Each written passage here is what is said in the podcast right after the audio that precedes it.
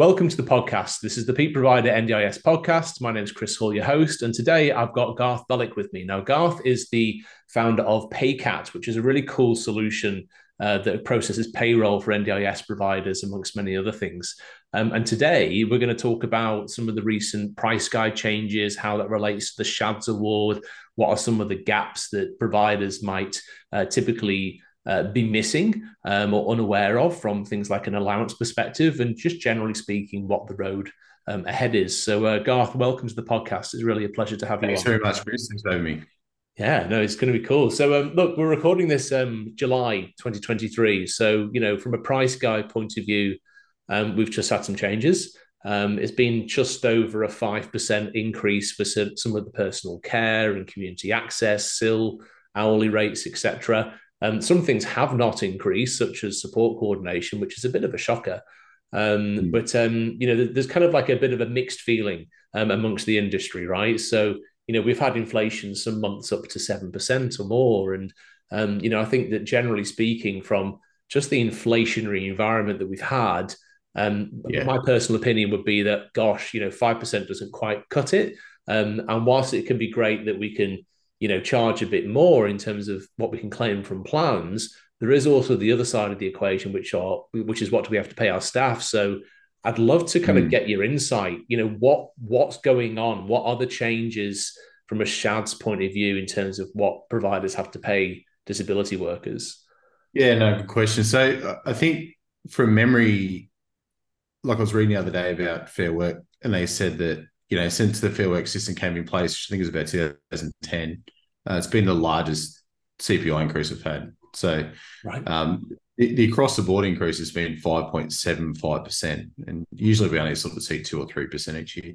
So it's definitely been the biggest uh, increase that we've seen in recent memory. And, uh, you know, our providers out there are, you know, most typically they're probably on level two pay point one. So to put it in perspective, um, they were paying, like if you were under disability, for example, they were paying $38.08 per hour for a casual pay point like level two pay point one. Mm-hmm. That's moved to forty dollars twenty six. So wow. it's, it's two dollars an hour. It sounds like the margin that a provider's making has been maintained, but as you said, you know that hasn't been applied to support coordination, who would also be getting those increases. So, you know, in, in some you know, it sounds like in some situations that the provider's been left out of pocket, and other times it's been passed on. Um, the home care level two pay point one is another area that has changed a little bit. They they introduced a an aged care variation to to the rates now. So essentially what this was was Fair Work came across the board and said aged care workers across the board need to get a 15% increase. Mm-hmm. So instead of getting the 5.75, they got 15. And um, what it meant for SCHADS is that you have people that are doing aged care underneath home care. So I might be caring for the elderly in their home. Um, and I may not.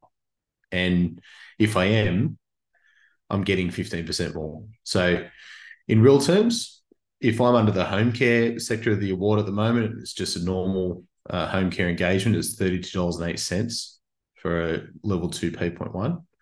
That's $36.89 if, if it's aged care.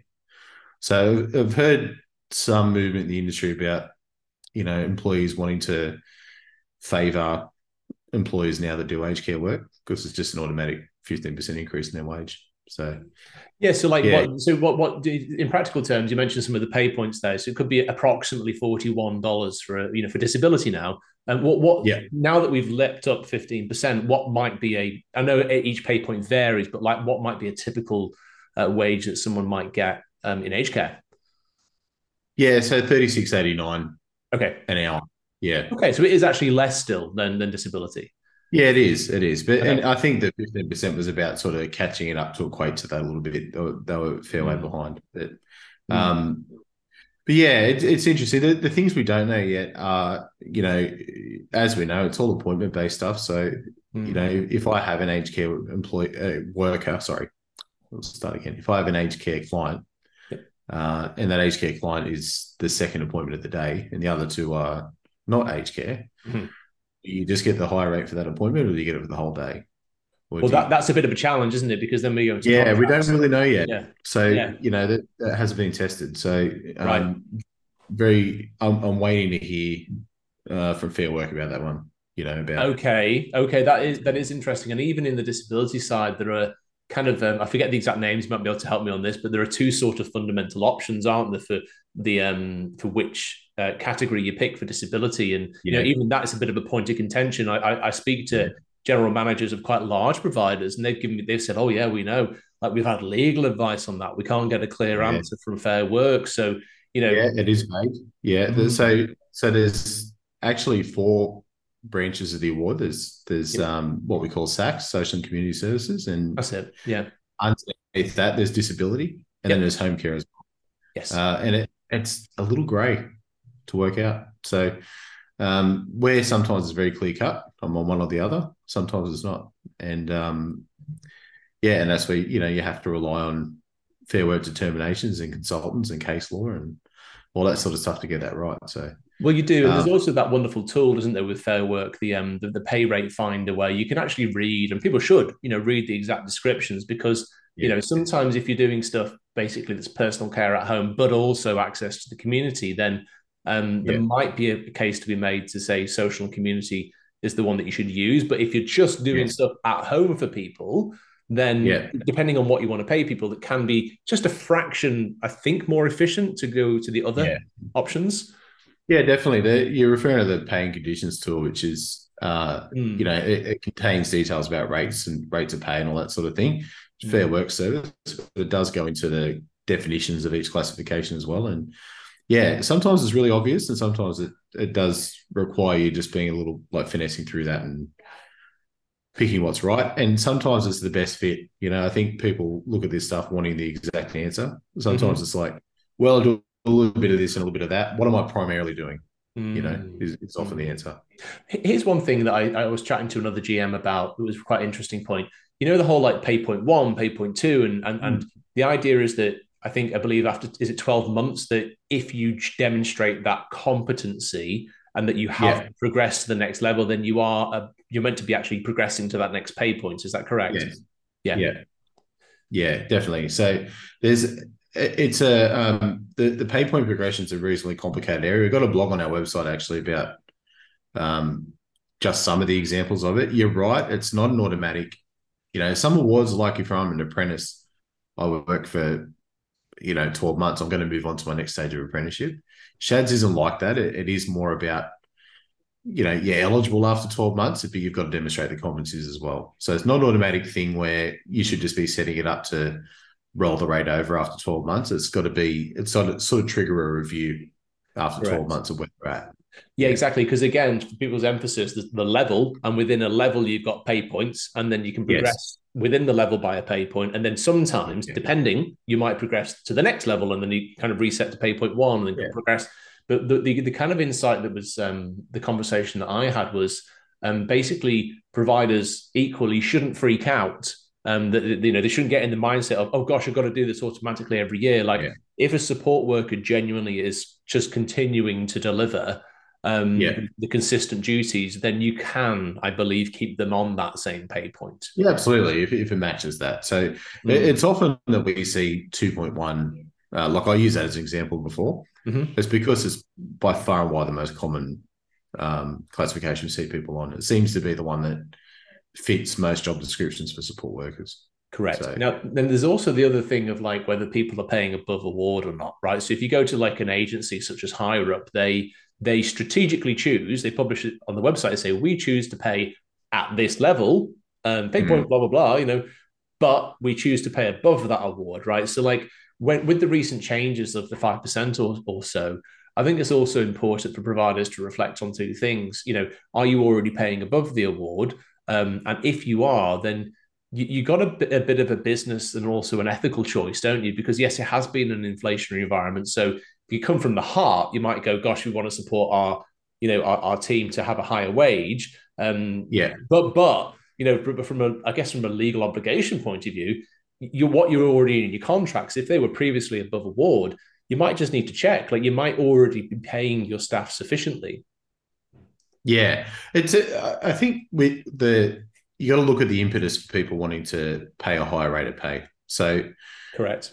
The, the most common thing we come across is there's two reasons really. One is that there's a market rate out there for doing things, and I yeah. can't get an employee under under the award rate, so I'm going to pay higher. And we see that often with sleepover allowances. Like, you know, it's hard to fill a shift when you're paying fifty odd dollars for an overnight shift. So you often see people pay seventy five to hundred, you know, and pay a higher rate of pay. The other reason, and this is probably more common, especially for SCHADS, it's a really complicated award. Mm-hmm. Let, us face it, like it's it's one of the more complicated awards in Australia, um, and it's being trying to be interpreted by an industry that are typically made up of small businesses. So, you know, you're dealing with a very complicated award and they're not people that have a career in payroll. So the, the simplest way to, to deal with it is to say, well, you know what, I'm going to pay overs and hopefully that covers everything I need to do under the award. So I'm going to keep my wages really simple. Right. Just by paying overs. You know, I'm not going to worry about these allowances or or these penalty rates. I'm just going to pay an extra whatever per hour. Right. Now that, that's that's quite a a sound approach, but but you got to remember there's, there's two outcomes of it. Um, one is that you know what what Fair Work is saying under the award is here's the absolute minimum you have to pay an employee. This is the absolute minimum. Mm. So unique to SCHADS is you got a billing system as well that's loosely based on what the rules of the award are as well. Mm-hmm. So, so like NDIS price rates and things are they're sort of based on the same rules loosely. I'm not saying they're they're dollar. I wish they were, but they're not perfect. But they're loosely based on the same rules. So, um, so what you get is a situation where people want to pay it overs, and there's one of two outcomes: either you're paying too much in wages. Mm-hmm. That's the first thing. You're trying to simplify your payroll, but you're actually paying too much, mm-hmm. which comes straight off your bottom line. Well, the second thing is you're underpaying. Yep. Because yep. The underlying complexity might mean they were meant to get something higher. They're meant to get a, maybe an overtime rate that you missed, or mm-hmm. you know, a penalty for not having enough of a break between two shifts, or these these subtle things that you might miss. And they're both not good outcomes for the business. Right. They're both, they're both unprofitable outcomes. One's a compliance issue, the other's a profitability issue. Mm-hmm. So unless you have a really strong case of, hey, I can't afford labor or mm. I can't get labor at the award rates.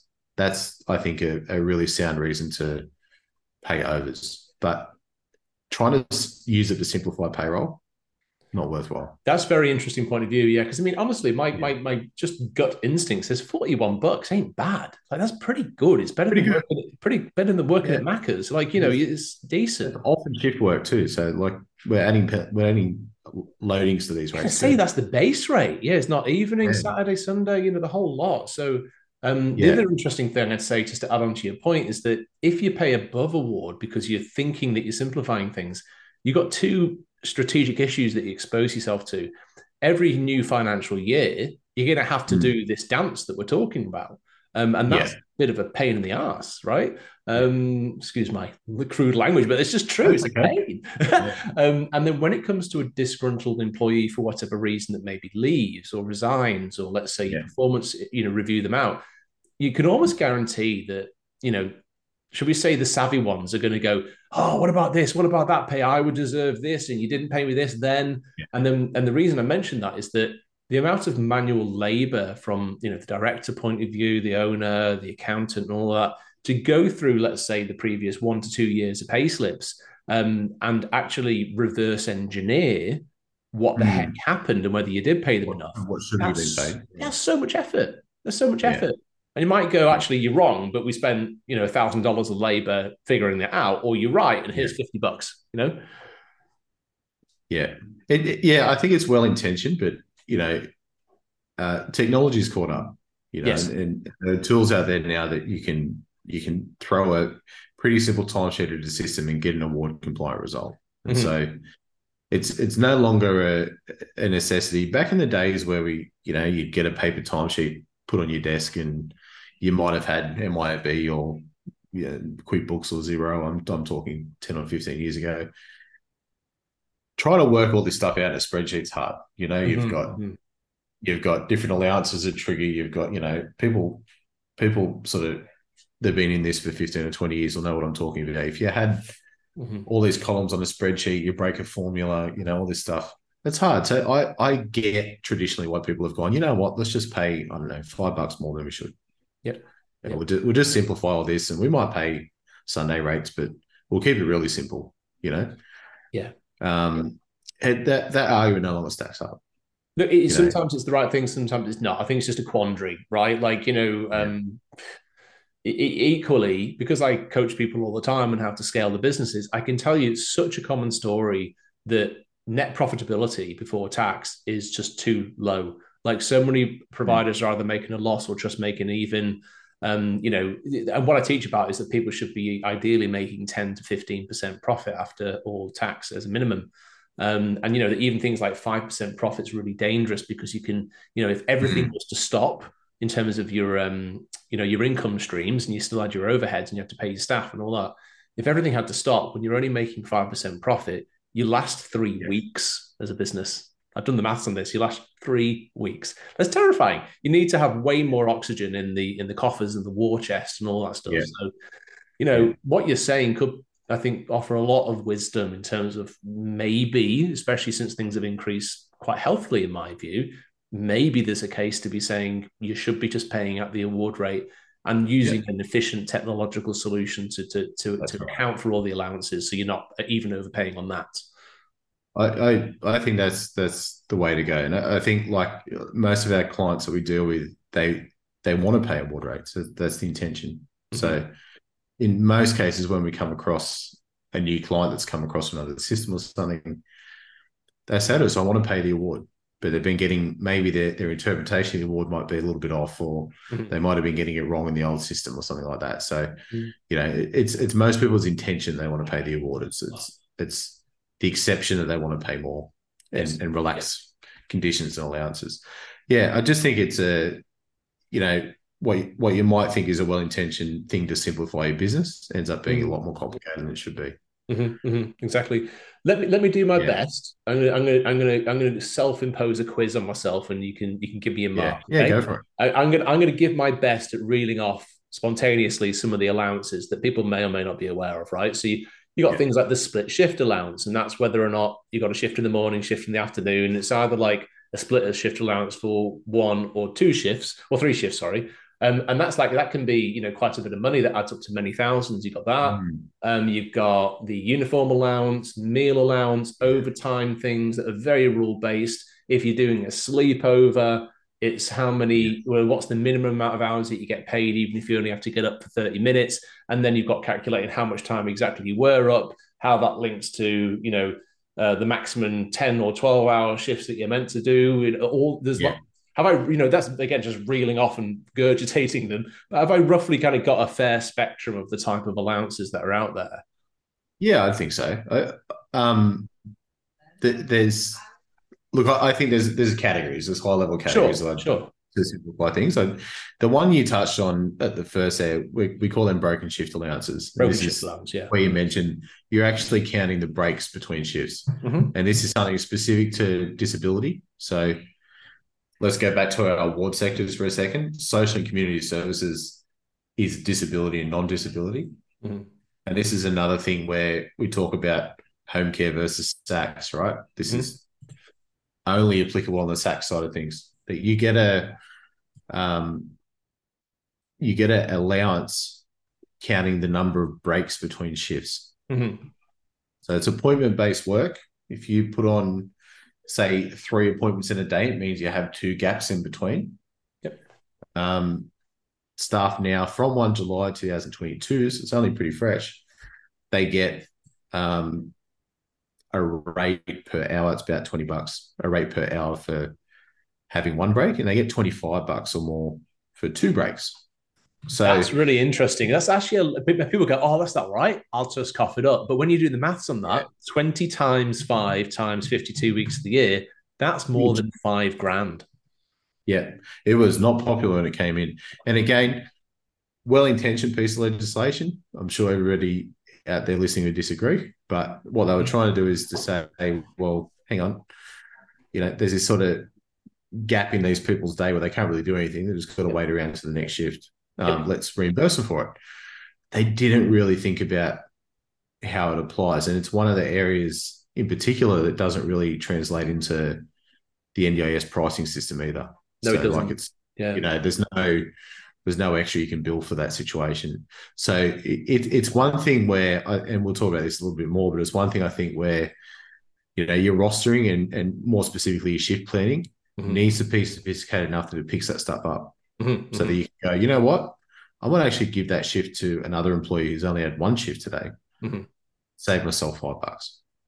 You know, Yes. Yes, I do. do- I, I, I- think, I think fundamentally, I think it is fair to the employee. So I'm not questioning that. It's more like as a business coach, I I kind of advise people to say, think long and hard about what your ideal customer is, right? So, you know, if you're doing other types of shifts where it's not the um, the short shifts, you can you can basically have enough for for a, a full full day. You know, a full day Yeah. for a certain employee. Let's say let's say you're a parent during school hours and that's your support worker you know they, they Yeah. could only fit in five hours right so they, they might be happy with a full five hour shift for the day and that's it and then there's no split Yeah. shifts and all that jazz um you know so like that that basically that five grand per fte you, you're probably going to have you know hundreds of like participants and that kind of stuff so it can if that applies to all of your business you are significantly reducing your profit margin um, absolutely. mm. Especially when, when when we think it, well, it doesn't really translate into extra billing. no it know. really doesn't exactly So I sort of all these things I, I sort of call them controllable costs, right? They're, they're things that if you Mm. plan your shifts out properly, you can save money. yes Um, and remember, go back to what we said at the start. What the award's telling us is the bare minimum we have to pay an employee. Mhm. So these allowances are the bare minimum. Mhm. You know, if you want to pay a higher rate and absorb these things up, you can, Mm. but this is the minimum you got to pay. So if you can avoid these costs, you go for it. Another one that you mentioned there was about you know the the high level category we'd call minimum shifts, and this is where we're saying Yes. a shift has to go for a certain duration. Yep. And if it doesn't, they get bonus hours. So is it three hours? Oh, I forget. Is it three hours under SCHADS for yeah, so so SACS is three hours. So that's Yep. that's the social and community services is three hours. Disability under SACS is two, and all the Okay. other ones are two. Okay. Home care. So what we're saying is, if I give somebody, say I'm under home care, if I give somebody an hour and a half shift, they get a bonus half hour of pay. Correct. You don't get paid for that bonus half hour. They Exactly. do. You don't. Exactly. It's the, it's the gap between billing and and yeah, Yeah. pay. Yeah. Uh, again, you want a big warning flag is when you're doing your rostering Right. to say, hey, I've got a situation here where I haven't given somebody a full two hour shift. Mm. Is there something I can do about it? Sometimes there isn't, of course, Mhm. but is there something I can do about it? Can I turn that into a two hour appointment? Can I have two one hour appointments that are, you know, in close quarters, Mhm. living together, that can drive from one to the next straight away? You know, like, it, you know, I'm, I'm in practical terms, is there something I can do to actually fill out that shift to make it two hours that are both billable hours? Mhm. increase utilization of your staff. Um, the the other category that this gets really complicated is the sleepover. Sleepover is a really difficult area, not only because it's got the shift work rules involved, Yep. and people often get them wrong. Um, but it's also got this minimum shift thing. So what happens with the sleepover? Mm. most commonly is I do a little bit of work, then I have my sleepover portion, Mhm. then I do a little bit more work. And what happens with those little bits of work either side of the sleepover shift is at least one of them has to be four hours long, Yes. at least one of them.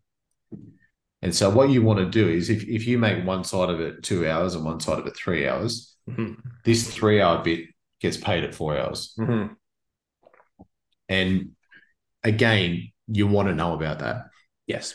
But maybe you can convince a client to, you know, shorten this and lengthen that. Yep. Or that that kind of thing. So, um, you know, it, that's that's a really subtle thing, but it, it geez, it, Oh, it's if you're doing this on repeat, Oh, yeah, it's huge. It's huge. I- you know, Oh, I'll tell you what, like I've been the director of a SIL provider, um, South Coast, and and you know what I know from experience is that if you Yeah. say, for example, overcharge and you and you go too long on your shifts and you do that for say two hours for eleven months of the year, just that extra couple of hours that can mean that month twelve the SIL participant's got no bloody budget left, right? It can Yeah. really wreck a budget when you're doing twenty four seven care Like it, it yeah. snowballs. So that kind of stuff's crucial. And I think that there's a lot of wisdom in in basically all of your team from sales to intake to the rostering manager, the owner and directors of the business, they just have to have that strategic knowledge so they don't muck it up in terms of what they agree yeah. to.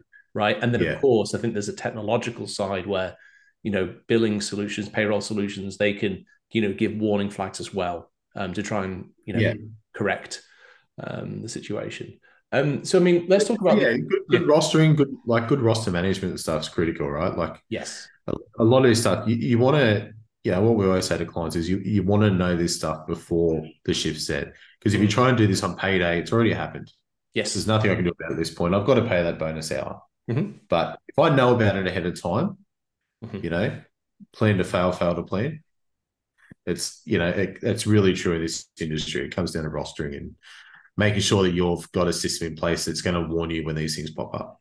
Yes, exactly. So let's talk systems, right? So like you know, everyone's on a different journey and in different stages. Um, I think there's kind of three stages of evolution in my mind. I think stage one is the Excel do everything on a spreadsheet manual stage, right? Stage yeah. two is some kind of rostering system that's ideally connected to your accounting system, and then stage three are specific SCHADS Award payroll systems. So you know, in that stage one, it's it's a lot it's very labor intensive to actually try and figure out all this stuff and you could be exposing yourself to underpaying your staff right? So yeah. i i think i hope it's pretty clear to people that you can't scale um, on spreadsheets right? You need to at some stage go to a, a, you know rostering system. And then i suppose like stage two is when you've got there's lots of systems out there. Your Xango visual care myp there's there's various ones um, to name yeah. a few and what they'll do is they'll have the core rostering function. It's got all the stuff like the apps for the staff to check into the shift. And it's cool. Like you need that just to roster.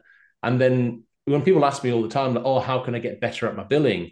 I often say two things. I said this in a webinar last night. I said, look, make sure you've got bare minimum a bloody good rostering system. Make sure it's connected, ideally, uh, perhaps to your accounting system like Xero or MYOB. Yeah. And rather than, you know, rather than um, necessarily billing, you know, every fortnight, if you get that stuff together and you have your staff just doing timesheets in real time per shift, you actually have the ability to bill on a weekly basis. And that can really impact your cash flow in a very positive way. Because yeah. just by getting your IT right, right? So, you know, yeah. and then, and of course, that important piece of one way or another, ideally connecting the accounting payroll process uh, together with the rostering system.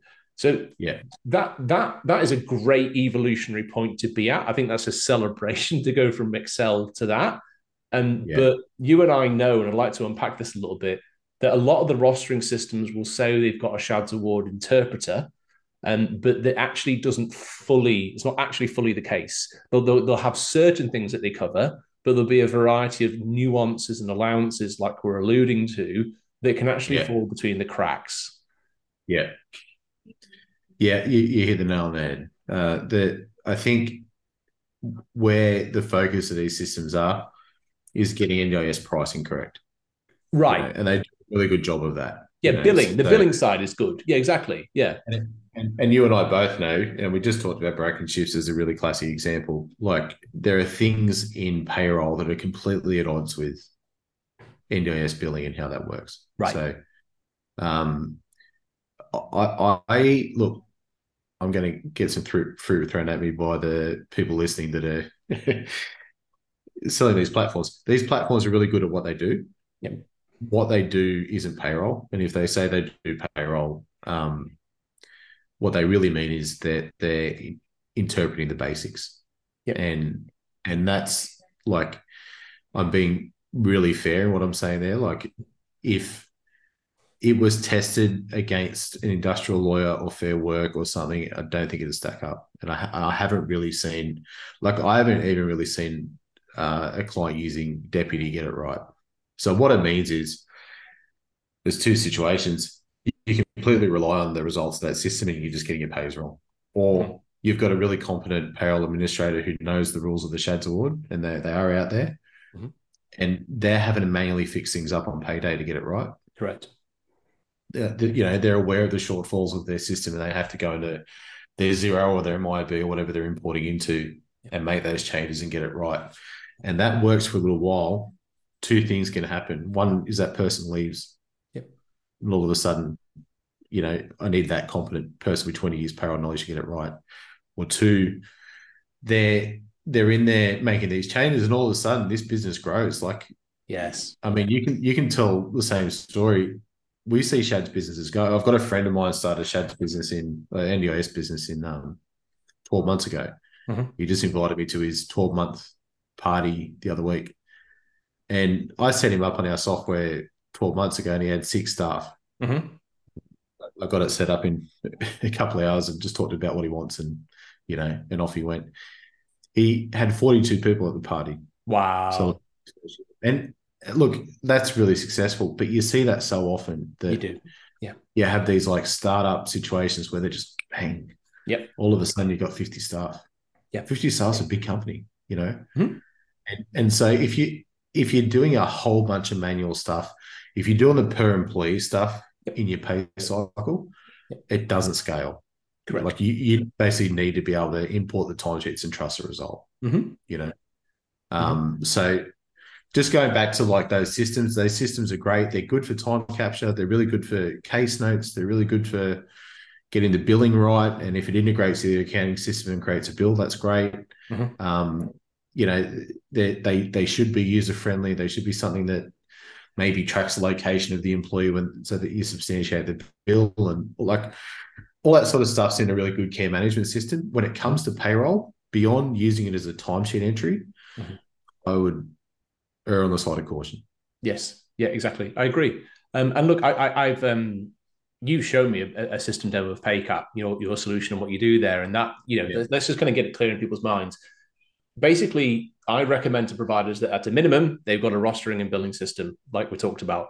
Yeah. The next evolution is is is you, you basically can bolt on a, a solution like Paycat, um, and you've got sort of two ways that you can use it. You can either download Excels and, and use that, you know, to easily upload a CSV file into Paycat and then and then process it, and and Paycat will pick up all of the nuances that we're talking about. Um, yeah. Sometimes there are integrations where the systems talk, talk to each other already, depending on the connections. So, yeah. like what we're talking about, to put it simply, is that you got to like get it out of your mind that something like Xero is doing the payroll. Instead, is it correct to say that you're basically connecting your rostering system one way or another with Paycat, and then it's Paycat yeah. that's issuing the pay slips and processing things? Yeah, that's exactly right. So, so we have two kinds of customers. One that they have a care management system like we're talking about, you know, yeah. visual care, shift care, MYP, all those types of products. Mm-hmm, mm-hmm. They'll import their timesheets every week into Paycat, and then the payroll system will interpret based on the SCHADS award with, with all these nuanced things that we're talking about and give you the compliant result.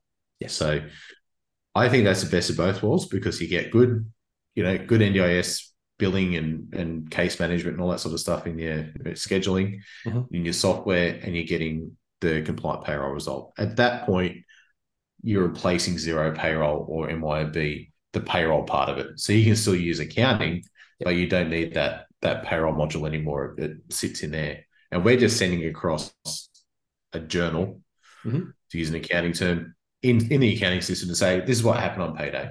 Mm-hmm. So, so you know, the pay slips and everything is sent from our system. Um, right.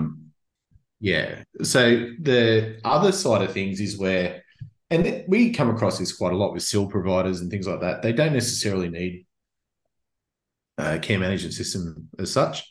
Mm-hmm. There'd be a business case for getting one, but you know, mm-hmm. a lot of people decide, you know what, we don't need one. Mm. Well, they go in and they use our rostering and time and attendance and everything like that.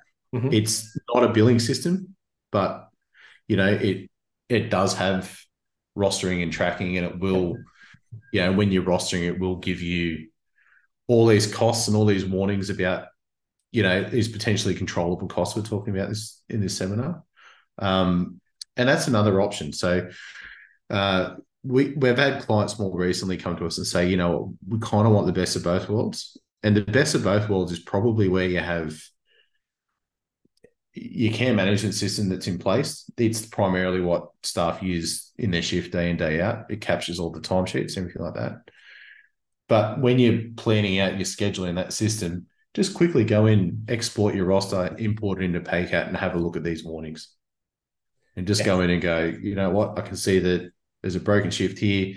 This guy's going to go into overtime over here. Yep. make a few adjustments once you see those things, and then roll out your roster. You know, I think that's probably the best of both worlds approach to to your tech stack. Yeah, yeah, exactly. No, I, I agree. Um, and and what's interesting is that again, we talk about business case, right? So you mentioned your friend twelve month journey. Um, yeah, like fundamentally, it you know there'll be a, a few dollars you pay uh, for a payroll session per employee, you know, to use a, a service like PayCat. But as you scale, there's an inflection point where the cost of the software is significantly lower than the manual labor that it that it takes mm. a bookkeeper or your accountant to do, right? So like fundamentally, that's that's yeah. the, that's the that's the literally the dollar business case, um, and and it's also a more reliable thing because it's kind of like it's kind of like AI can do things more reliably than humans, basically. Like the software yeah. gets it right every time. Uh, yeah. and there's, there's no risk of human error. So I think it's literally dollar business case and reducing your risk as a business. Yeah, you're right. it, it is rules based, right? So, like, right. if, if you're right, it's going to use that rule every time, and it never takes a day off and does never sick you. And, uh, that's what you say. But the the other thing to consider, like, is the on the other side of things, that that bookkeeper with all that knowledge, mm-hmm, mm-hmm. like, you need to retain that bookkeeper. Like, you, you see people in really mm. desperate situations where that bookkeeper's left or retired or Mm-hmm. And they're the only person in that organization with all that knowledge that they, they require to get payroll right. Yeah, absolutely. And do you know what also makes me think of? You know how, like, if I just do a quick screenshot here, I look at the Xero pricing and, like, you know, I'm, I'm yeah. used to paying this one that's called premium and it says $76 a month. You know, that's one I've got, right? Yeah. Um, and that says payroll for up to five people.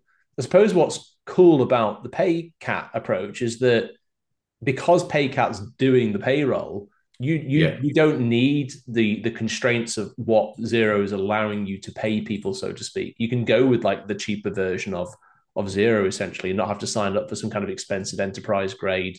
Is that is that a fair statement? Like you can basically have the more yeah. basic Xero subscription. Yeah, so it lets you just put the accounting on without paying extra for payroll. So if you're using Xero for accounting, keep using it. You'll find that that'll save you, I, I don't know, I think it's four dollars or something. Xero charge for payroll per employee per employee. Um, right. So that's not nothing. That adds up as you scale, right? They also uh, tap out at 200 employees. So, oh, really? For Xero? Yeah. So, like, he, we often get clients get to that point where they're like, you know, well, I've got 180 employees. Mm-hmm. Uh, Xero's tapped us on the shoulder and said, hey, you need to look at something else.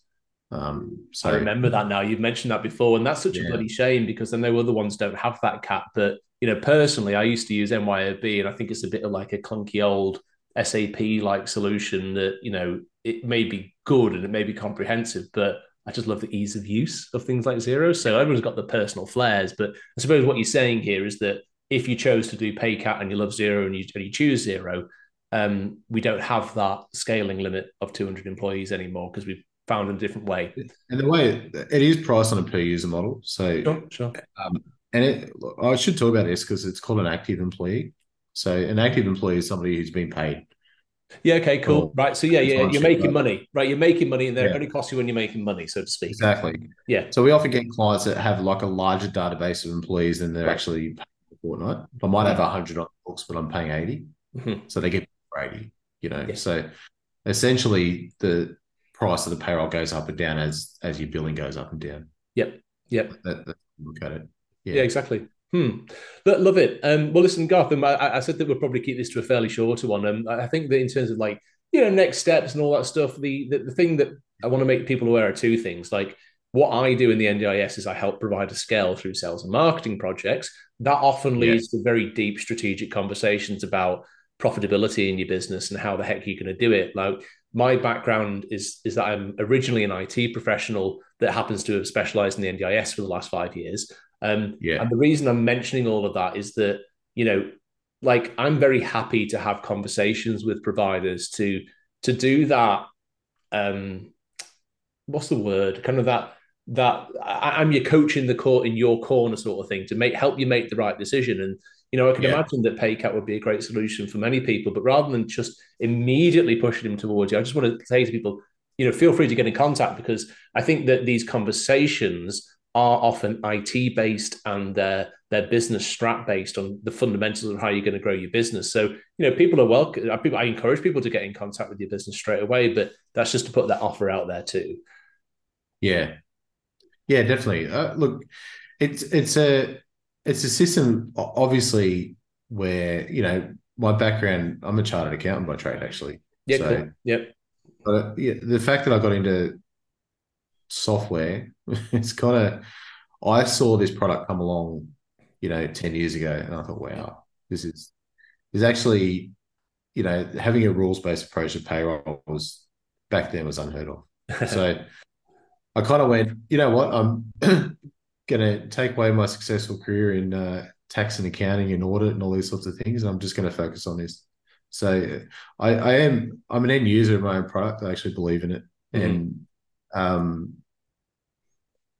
I think for for SCHADS, you know, the the if I can leave you with any thought, it's a complicated award. If the award scares you, if it's if you're bunking down on payday, spending a lot of time getting your pays out and getting mm-hmm. it right, and you hit that button and say send pay slips, and you're not that comfortable with what you've just sent, mm-hmm. you know, you have that feeling of angst. It's it's a good solution, right? And the a lot of what we spoke about today is just getting your those controllable costs in wages down. Mm. And it, it, can be the difference between a profit and a loss. Yeah. So yeah. just having the tools in place to be able to spot these things can make a massive difference in business. Oh, hugely. And one thing again, like I've got a small provision business myself, as well as being a coach. It's on the Central Coast, and like you know, I've I've used your content, uh, you know, as a business owner, and I think it's wonderful. So like, oh, cool. I'll, I'll, I'll, put this, um, yeah, I'll put this in the in the show notes. There's a wonderful uh, downloadable guide that PayCat does. Um, that you know, um, it's on the screen now, and I'll put it in the link below. Couldn't recommend it enough for people because it just gets it does what it says on the tin, gets the jargon free, you know, aspect of things, and makes it easier for providers to connect with. So yeah, really recommend that product. Yeah, thanks for the plug, Chris. It, it, that's a really popular uh, document. We, we sort of had a client the other day say to me, um, you know, they just signed on with this client in South Australia, and they said, "I've actually been on your site about 300 times because every time we do payday, we go to the blog and read your blog. And sure enough, I looked at his analytics and he had about 300 views on our site. So I, th- I think I think probably a lot of people have in the industry have seen that document now and it's been shared around. Really, really popular. Yeah. Um, and we're actually in the middle of just updating it for the new financial year. So Fantastic. jump on and grab that if you haven't already. And yeah, yeah, good place to start. Fantastic. Well, listen, look, um, we'll, we'll wrap it up with that. Garth, thank you for coming on today. It's been a pleasure. Oh, pleasure. Um, Thanks for having me. Yeah, absolute pleasure. And uh, just as a reminder, my name's Chris Hall from Peak Provider. If you're interested in scaling your business, sales and marketing wide, get, get in touch at peakprovider.com.au and Garth Belic of paycat.com.au. Uh, great to have you on today, sir. Thanks for having me, Chris. Appreciate it.